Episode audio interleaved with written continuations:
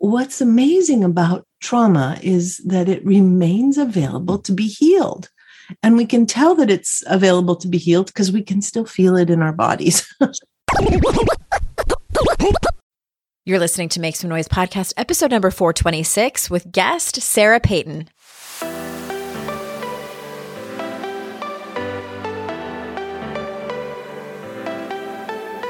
Welcome to Make Some Noise podcast, your guide for strategies, tools, and insight to empower yourself. I'm your host, Andrea Owen, global speaker, entrepreneur, life coach since 2007, and author of three books that have been translated into 18 languages and are available in 22 countries. Each week, I'll bring you a guest or a lesson that will help you maximize unshakable confidence, master resilience, and make some noise in your life. You ready? Let's go.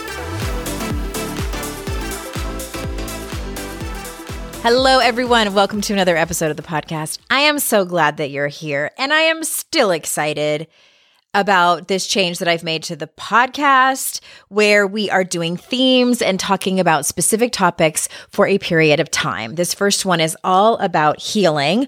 I'm asking the majority of my guests, full disclosure, there was a couple of guests that I recorded their interviews like late in 2021 and I didn't know yet that I was going to ask them all a question. Please forgive. But I'm asking most of the experts that I'm having on this question How do we heal? There are so many different modalities, so many different paths that we can go down, which I'm so glad because one thing might work for you, but it might not work for the next person. I have a lot of different experts on talking about these different modalities, and that's no exception with who we have today. Sarah Payton's on, and I can't wait for you to listen to her voice. She's so soothing and so comforting. And I want her to read me bedtime stories forever for the rest of my life. But before we jump into that, I wanted to remind you about the retreat that is going to be happening as I'm recording this intro, which is a little bit early because we are most likely going to lose power in the next few days. It legitimately is supposed to be like snow apocalypse. We're getting eight inches in a day, which is a lot for us. We're not prepared for that. But uh, as of now, I don't have a date yet, but I'm for sure going to host a Daring Way retreat this year. It is going to be in Asheville, North Carolina. And the information page that tells you most of the logistics as well as the price range that it's going to be is at andreaowen.com slash retreat. So if you think you might be interested, go ahead and sign up there because these are the people I'm going to email first when we open up registration. The last couple times I've done this, the first time I did it, there, it sold out in an hour and then it's sold out every time after that. So if you think you want to go, go over and read about it. If it sounds great, sign up. You'll be the first to know. I'm also considering doing a special one just for people in recovery. So you'll just check the box. You'll see that on the little sign up thingamadoodle. And I can't wait. All right. Let me tell you about Sarah. Oh, I can't wait for you guys to hear. I wish I could just dump all the podcast episodes at the same time because they're all so good. They're all so good. All right. Sarah Payton, author, constellations facilitator, certified nonviolent communication trainer, and neuroscience educator, integrates constellations, brain science, and the use of resonant language to heal trauma with exquisite and warm gentleness. She teaches and lectures internationally and is the author of the Your Resonant Self books on the relational neuroscience of making your brain a good place to live. Her third book, Affirmations for Turbulent Times, is now available. So without further ado, here is Sarah. Sarah, thank you so much for being here today. Andrea, what a pleasure. I am so excited to talk to you. I am lucky enough to be kind of batching these um, these interviews. And so I've been spending the entire day talking. I'm probably going to need a nap or go to bed very early from these, these big conversations about um, just deeper, deeper work. And I, I would love to start by asking you, like, I, I always just kind of dive into the deep end. I I'm always curious about how people came to this work. Like did you always know you wanted to do this like from from a young age or did you kind of stumble upon it? How did you get here? I really it was really uh, uh, um I it's a there's a bit of a sadness to this story but there's also some beauty to this story. I had an adopted son and he had had a ton of trauma when he was a little guy that had happened before he came to us and we were um, trying to figure out how the heck to to basically save him from the trauma. We did not actually end up saving him. He actually died of alcoholism when he was in his 30s. Oh gosh. Um, yeah, but his eh, eh, the experience of uh, I, I, said the other day, and it just feels so true to me that um, trauma can take people away from us, but trauma can't take the relationship away from us. Like we can lose people to death, we can lose people to trauma, but it doesn't stop us from loving them. So, uh, so that that's really where this all came from for me was this uh, was this longing to be able to interrupt and change the trajectory of trauma, which now often happens for people um, who are working with the material that, that I teach. Uh, but uh, but some people, of course, we we don't get to we don't get to keep them with us, even though we want to. Oh wow. Okay, so it sounds like it's such a paradox like both things can be true you know the mm-hmm. the the pain of trauma can exist and we can still yeah. love the person whether or not they're still here or whether or not we have a relationship with them anymore yeah yeah yeah and and certainly it's it's a very interesting thing to to have a deep and loving relationship with somebody as they're you know and being able to see clearly like really being able to see clearly that's trauma. Yeah. That, you know that's eh, a, this person's not trying to hurt me. This person is not you know eh, eh, mm-hmm. they're not they're not trying to injure me. They are just acting out of their trauma and i get to love the heck out of them it's really radical yeah yeah i had a therapist recently um, and we were doing trauma work together and she she sort of offhandedly said it but it was one of those things that struck me and i wrote it down and i'm i'm misquoting her but it was something to the extent of we're all just human beings acting from our subconscious. Yeah. I was like, yeah. well, isn't that the truth? For me, it helped me have compassion for other people. Not that, yeah. you know, boundaries still need to take place, but yeah, yeah it's a different perspective, that's for sure. Yeah, it is. It's very different. One of the um, I was poking around on your website, and you have a an online course about this, and it made me so curious. And it's it, mm. it sounds like it's a technique that you use in your work, and you call it a time travel process to yes, make empathy yes. guesses for your younger self. So, can you talk to us like about like what is that approach like, and how can it be used to help someone work through um, kind of generational trauma? Yeah, the oh, such beautiful questions. Um, well, what's amazing about trauma is that it remains available to be healed. And we can tell that it's available to be healed because we can still feel it in our bodies. Sure likes to stick around, doesn't it? Until you pay attention. That's right. That's right. But that that aliveness in our bodies lets us know that the amygdala is right there. And the, amygdala, which is this funny little organ deep inside the brain that holds on to trauma memory, it doesn't have any sense of time. So, for example, if uh, if we lived through something in our childhood, we had a difficult time with somebody who had a particular aftershave, and we're you know in our 40s 50s walking down the street and somebody walks by with that aftershave and our heart starts beating fast and and and we want to hide and we're like mm-hmm. wow that was intense. That's you know basically ptsd that's the experience of trauma uh, letting us know that there were moments in our childhood that or in our young adulthood that were difficult where we weren't accompanied and that we need accompaniment so we get to um, actually time travel once we realize this.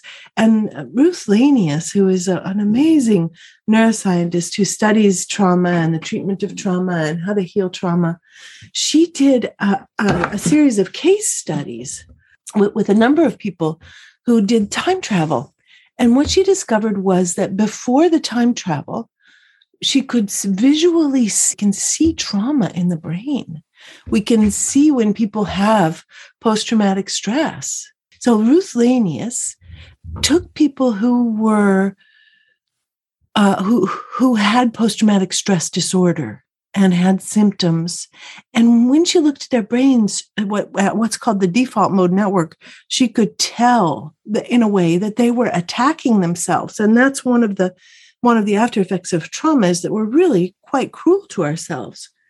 And and so she ha- she took a picture of their brains before they did time travel and then she took a picture of their brains after they did time travel which is the experience of really taking it seriously step- stepping through time and space uh, catching our younger self, making sure we really understand what kinds of feelings our younger self had. Yeah. That's where we'll get kind of traffic jams, is if we don't even realize there was disgust. But then we get to name it, we go, yeah, there was disgust. And our, our our body and the memory starts to relax, the amygdala starts to relax, and and then we can say, Do you want to come home with me? You know, you've been alone in this memory for too long. I wonder if you want to come home with me. And then we kind of gather our past selves up and bring them through time and space to present time. Mm-hmm. And and when we do this, uh, what Ruth Lanius saw was that the PTSD marks disappear in the brain. So this is quite an extraordinary thing we can do. Wow. Okay, so when you say time travel, do you mean is that done through hypnosis or hypnotherapy? What is what does that actually look like? It doesn't need anything in particular. It can be a journaling moment. Oh, it can even be like talk therapy. Yeah, yeah. Okay. All that needs to happen is that we have some warm curiosity about the physical experience of the past self and what emotions our past self might have had. Gotcha. Okay. Yeah, that's all we need and it works great with i mean people do it in hypnotherapy all the time and it's wonderful people do it with emdr and it's mm-hmm. wonderful people do it with imagining enormous and beautiful uh, animals like huge black panthers that time travel to come and rescue us from past events people do all kinds of time travel and they're all effective but hmm. the most important thing is what's happening with the body of the past self in the memory and as we name emotions, does that body begin to relax? And when it relaxes, do we get to bring it home? Yeah. So that we're no longer stuck in the past. And people reclaim all kinds of life energy from doing this work. It's like, that's so, I'm so intrigued. I'm like taking a note to look at that afterwards when we're done talking. I'm sure there's people listening who, who are going to look into it as well. Yeah, yeah. It, it's so fast. And I, I love looking when experts talk about the the more you know it's kind of called woo woo in, in this industry the, the more kind of abstract modalities to heal yeah. as well as science-based evidence like brain scans and and things like that so i love talking about that uh, but it makes me it makes me want to ask you about epigenetics. And for people who aren't sure what that term is, can you briefly uh, talk about what that is and how how does epigenetics reveal itself in in our lives? And um, I think I'm just going to leave it at that because that could go in any direction. I'm yes, what oh, you have to say. Such a great question. Um, we don't mess around here, Sarah. Like no, no, we don't. We're right on it. I want to say that on the website, there's a first aid for trauma down. Uh, you can. It's like a little class that walks you through the whole time travel um, process. Oh, good. We'll we'll link to that in the show notes, so it's easy yeah, for yeah. people to check out. Um, but the um, but epigenetics is the study of how past generations' experience affects present generations' experience, and it includes all kinds of things. It includes like the effects of famine and how p- people have more or less tendency to be diabetic based on what happened to their great grandparents in times of feast or famine. Wow. So we are much more a part of our family line than we ever get uh, any information that we are in modern day life. Um, but I have a, an epigeneticist that I just love who works in Montreal, whose name is Moshe Szyf, S Z Y F. And what he did is he said, um, I wonder if we had a big event, a big stressful event that happened to a whole bunch of people.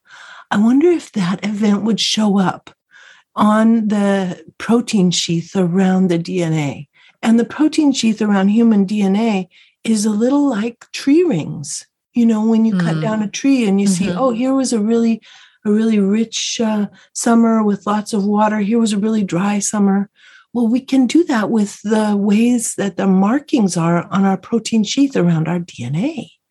So he took a particular weather event in Quebec, which was the Quebec ice storm, where for three months the people of Quebec were just just completely in isolation. The buses were frozen to the ground with foot and a half sheets, thick sheets of ice. The um, the ice formed on on the uh, electrical uh, conduits and all of the electricity in the town went out. There were no buses there were no taxis there were no you know it was hard to get grocery stores open.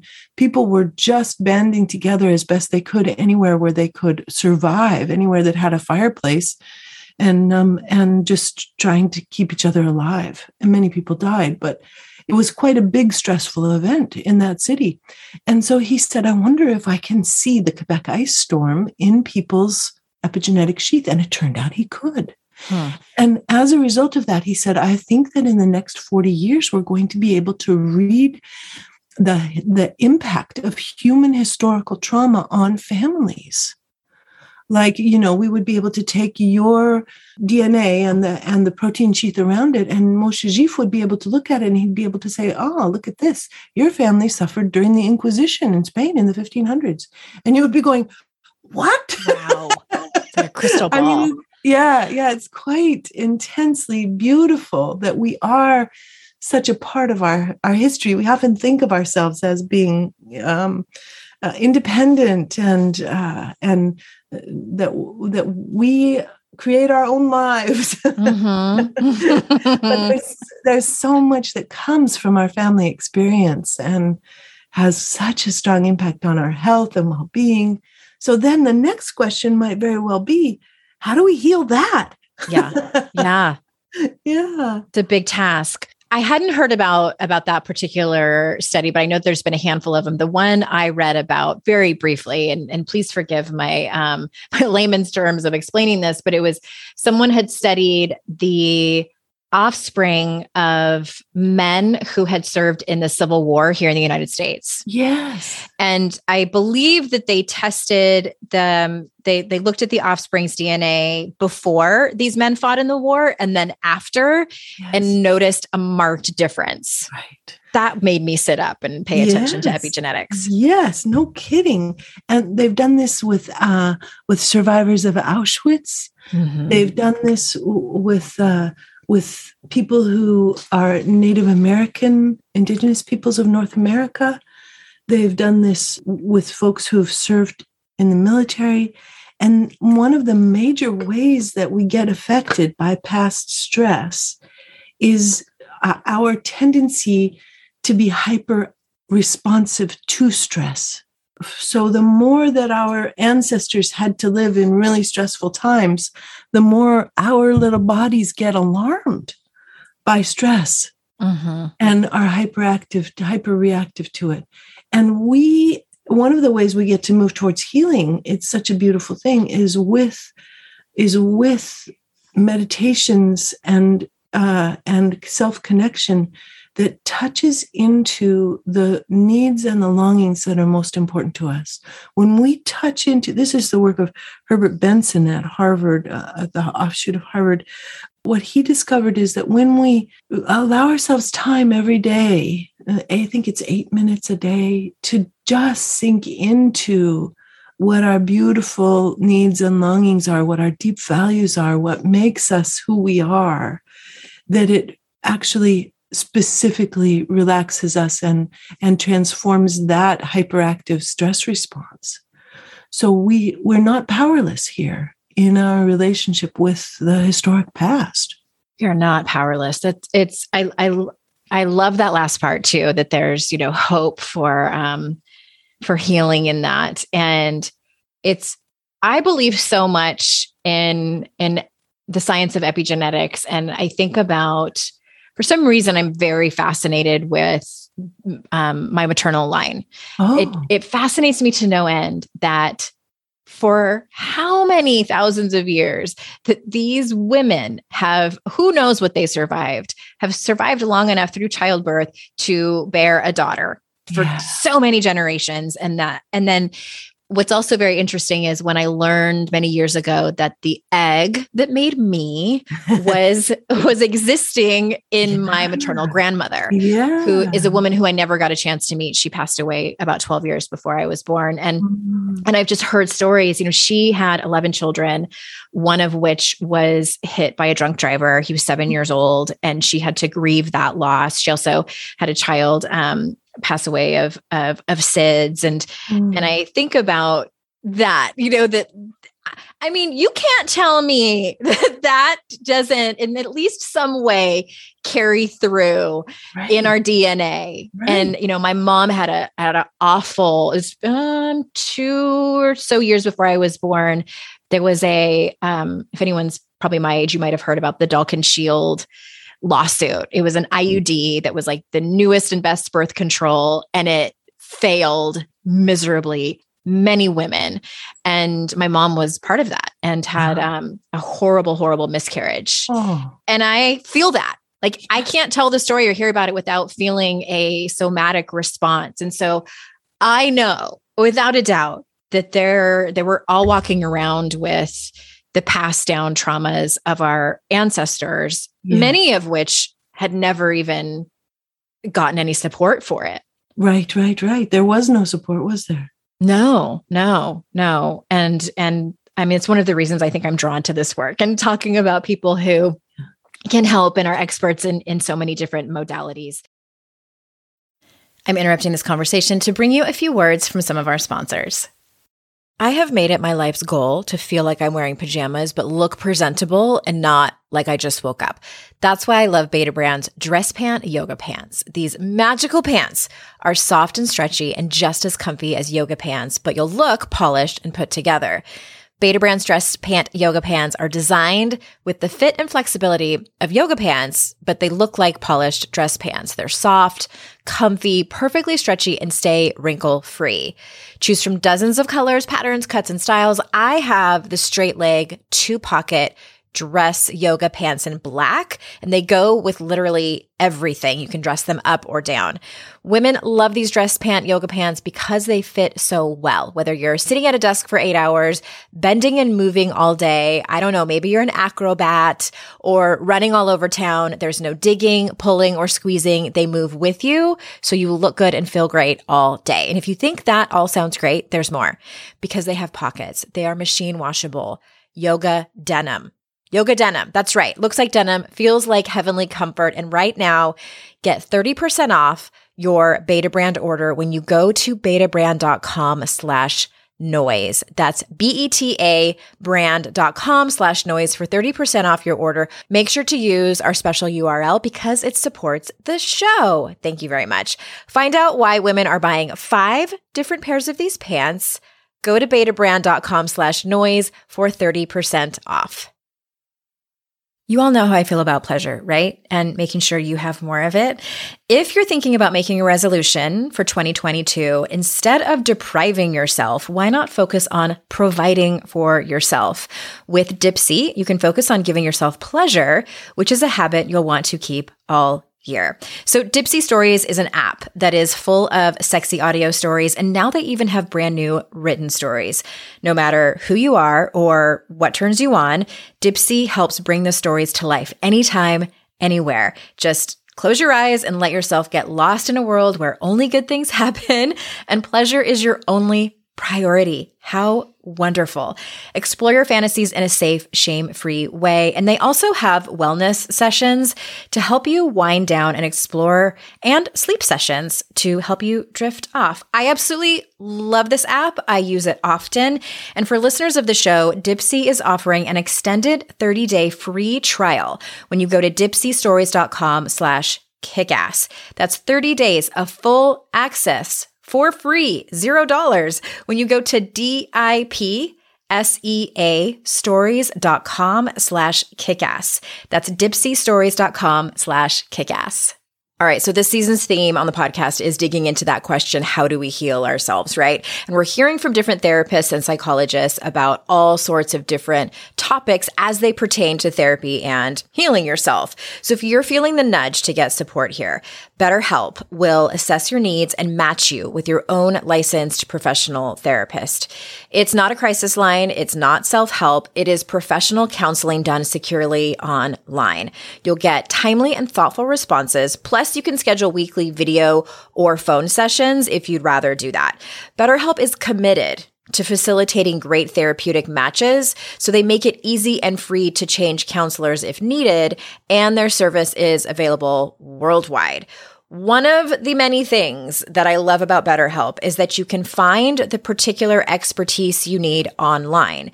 You don't have to limit yourself to the counselors located near you. So if you've heard about something here on the show, whether it's CBT or internal family systems, IFS, and there's not anyone around you locally that can do it, BetterHelp might be a really great alternative. I want you to start living a happier life today. And as a listener, you'll get 10% off your first month by visiting our sponsor at betterhelp.com slash kickass. Join over 1 million people who have taken charge of their mental health. Again, that's betterhelp, H-E-L-P dot com slash kickass. And if you ever need to know any of the sponsors or the keywords, discount codes, you can head over to AndreaOwen.com slash sponsors and they're all there. I want to switch gears for a minute here because the topic around attachment styles is sort of like the topic du jour, which oh. I love. um, it's all over social media if you didn't know, but I think it's great, you know, people kind of seeing themselves in in different attachment styles. So can you talk to us about what is a disorganized attachment style? Oh, this is wonderful stuff. So it turns out that um, the way that our parents were raised and the way that they treat themselves and the way that they talk to themselves and the way that they talk about their childhood uh, shows up uh, both both in their language and in the way that they treat us. For example, if somebody had a traumatic childhood, then when they talk about their childhood, their grammar is disrupted. They might say, oh my father hit the a car there drove over my bro- broken legs uh, and mm-hmm. you know i mean it's just like mm-hmm. the, the very capacity to create grammar is changed by trauma and the way that a person can be with their children is tra- changed by trauma so the the disorganized attachment is the transmission over time of experiences of trauma in the very closest relationships that we have, our attachment relationships, and the ways that trauma makes people unpredictable, and then how we internalize that and then expect that. So, if my dad had disorganized attachment, then there were ways that he was unpredictable in relationship with me that I then carry through into my relationship with my child where I'm unpredictable in the same way sudden rages or dissociation or uh, a sudden like complete uh, like almost dissociation like a complete disappearance of stopping answering questions you know all of these things that parents do uh, habitually uh, can, can, leave a mark on us. Mm-hmm. And the mm-hmm. most profound one, I often have people do this in classes for disorganized attachment, is if a, if a child is distressed and the mother smiles at the child or looks puzzled that the child is distressed, this is a key precursor to later disorganized attachment. It's like there's some way that as mammals we need to be understood. And when we're not understood or our distress is not understood, then what happens is we get disrupted in very foundational ways that are profoundly and profound and strangely huge for such a little thing as a mom looking at us in in disbelief or incomprehension when we're crying isn't that a strange thing that they've discovered I am having so many aha moments when you're saying that. I don't. Mm. I don't have a mm. response because I was listening so intently. Wow, wow. But my short answer is yes. yes, it's it's so fascinating. And the one thing that that kind of popped up for me is I had a thought that and i don't know how how right or wrong or whatever this is but it sounds like human mammals we yeah. want to be seen in our humanity even yes. as very young children yes we need to make sense to each other yes and the beautiful research about uh, disorganized attachment and traumatic attachment the same thing is that grandparents can be very strong remedies for disorganized attachment so, if we know, for example, that um, there's a lot of trauma happening in our grandchild's life in relationship with their parent, the more stable, present, responsive, warm uh, we are, we don't have to. We don't have to save the child. We don't have to get the child out of the difficult situation all we have to do is just be our loving selves and it actually will change the child's propensity to transmit um, uh, disorganized attachment to the next generation it's quite a thing. Relationship hmm. is the most beautiful thing we have. Yes. Oh my gosh. Okay. Okay. Switching gears again, because there's so many different topics I want to ask you about. uh, in your opinion, what do you think stops us from easy self expression?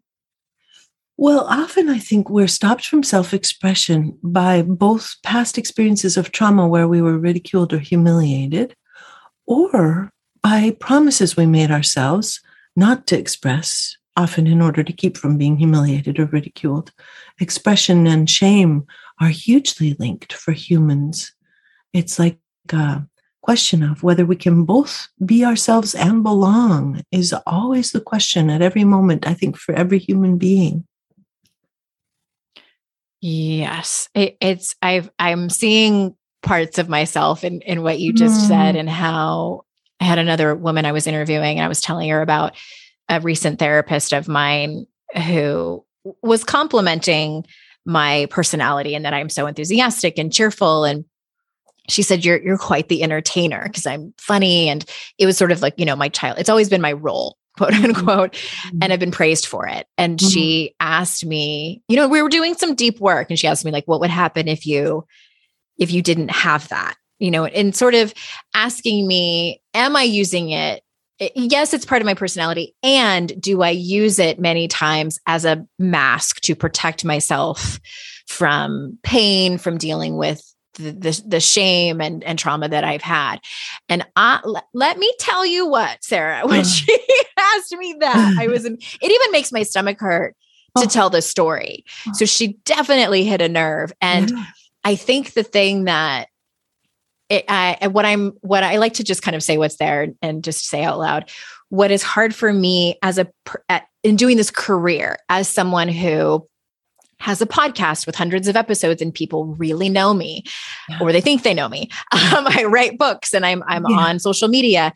I think the thing that I struggle with is in forms of self-expression is showing people all the sides of me. You know, it's almost like mm-hmm. a peacock where there's so many different facets of of some of, of humans, of all humans. Mm-hmm. And I worry, there's I still have this worry, like this voice that says, do not show people the most broken parts of you because yeah. they will go away. Yeah.